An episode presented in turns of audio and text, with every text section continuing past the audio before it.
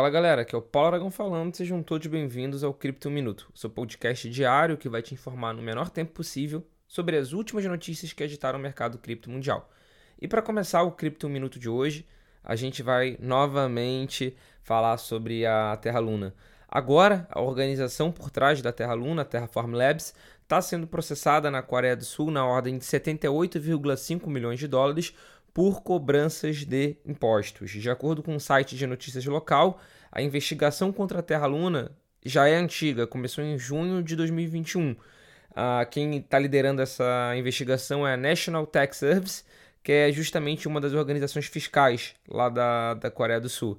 E a Terraform Labs, que é a empresa por trás da, da Terra Luna, né, está sendo acusada de sonegação fiscal dos impostos corporativos e de renda. E após essa primeira acusação, o Serviço Nacional de Impostos também anunciou uma investigação contra o grupo e impôs uma multa de imposto de renda de mais 3,6 milhões de dólares em cima de uma subsidiária da Terraform que fica nas Ilhas Virgens, que é a Terra Virgin.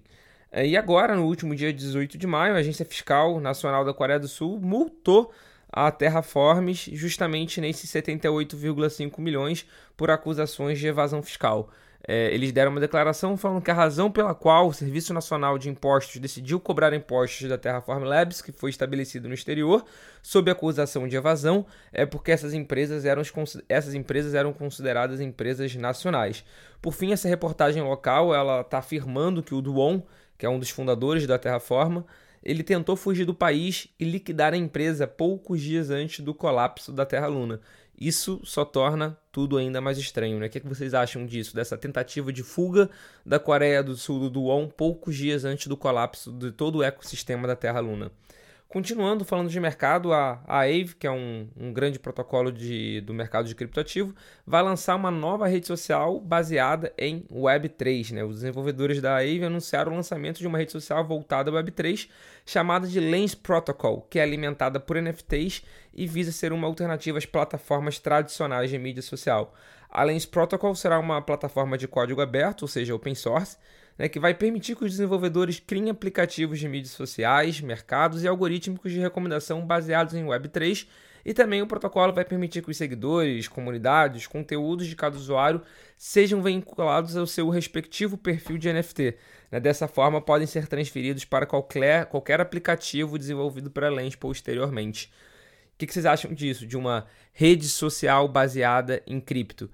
Atualmente a gente tem um debate bastante significativo em cima de liberdade de expressão, o que está sendo ainda mais acentuado né, com essa possível compra do Twitter pelo Elon Musk e uma, de fato, uma rede social baseada em um Web3 resolveria esse problema. Né? O que, é que vocês acham? Isso é um problema? Vocês acham que a Web3 resolve esse tipo de situação?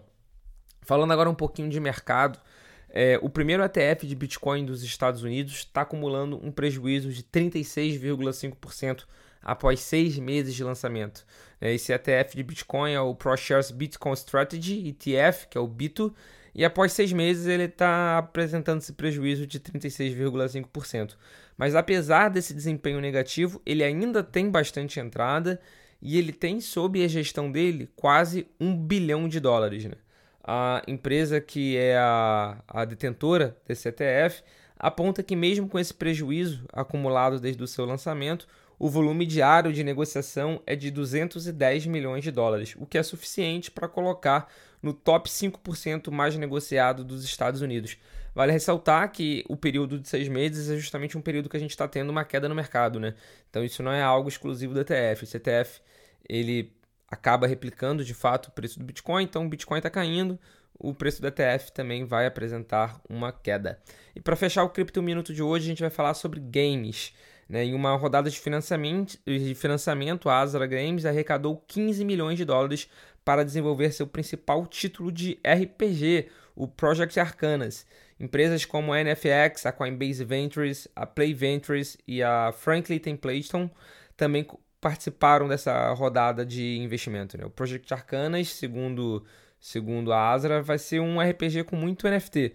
Né? No caso do Arcanas, os NFTs servirão como títulos de propriedade de personagens específicos ou itens do, dos jogos. O Arcana Genesis Collection vai ser a primeira coleção de NFT do jogo desse game. Então, você que gosta de game, fica ligado aí que tem a promessa de vir um RPG bastante interessante, bem legal. Não deixe de compartilhar o Cripto 1 Minuto de hoje, não deixe de seguir, dar o seu like aqui no seu player, onde você está escutando. Muito obrigado pela audiência e tenha um excelente dia.